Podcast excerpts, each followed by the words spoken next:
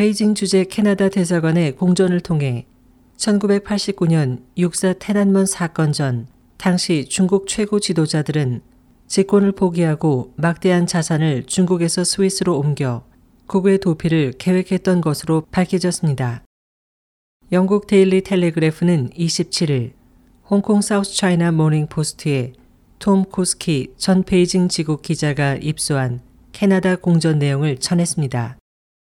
수천 페이지에 달하는 공전에 따르면 1989년 봄 학생들의 민주화 요구 시위로 사회 분위기가 불안해지자 중국 정치국 상무위원들은 베이징 주재 스위스 대사를 통해 막대한 자금을 스위스 은행 계좌로 송금하는 등 국외로 도피할 준비에 들어갔습니다. 신문은 야만적인 테난먼 대학살에 관한 새로운 일화라는 제목의 보도에서 중국 공산당이 정권을 잃는 것에 대한 두려움은 일반적인 상상을 훨씬 초월한 것이라고 지적했습니다.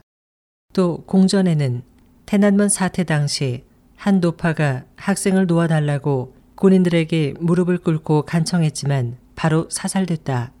어린 유아를 유모차에 태운 여성이 전차에 치였다는 등 중국 당국이 무자비하게 학생과 시민들을 탄압한 일화들이 기록되어 있습니다. 테난먼 사태가 발생한 지 약 11일 후 베이징 주재 캐나다 대사관이 오타와로 보낸 외교 공전에는 중국은 현재 사악한 노군 간부들이 통제하고 있고 정부는 맹목적으로 그들의 지시를 따르는 자들에 의해 운영되고 있다고 기록되어 있습니다. 당시 상황에 대해 캐나다 외교관들은 중국 지도부가 탄압 사실을 은폐해 사태의 진상은 장기간 암흑에 묻힐 것으로 전망했습니다. 테난먼 사건에 대한 중국 정부의 탄압으로 많은 학생들과 시민들이 사망했지만 당국은 현재까지 그에 대한 어떤 자료도 공개하지 않고 있습니다.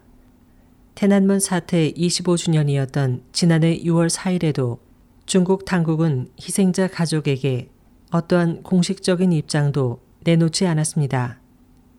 SOG 희망지성 곽지연입니다.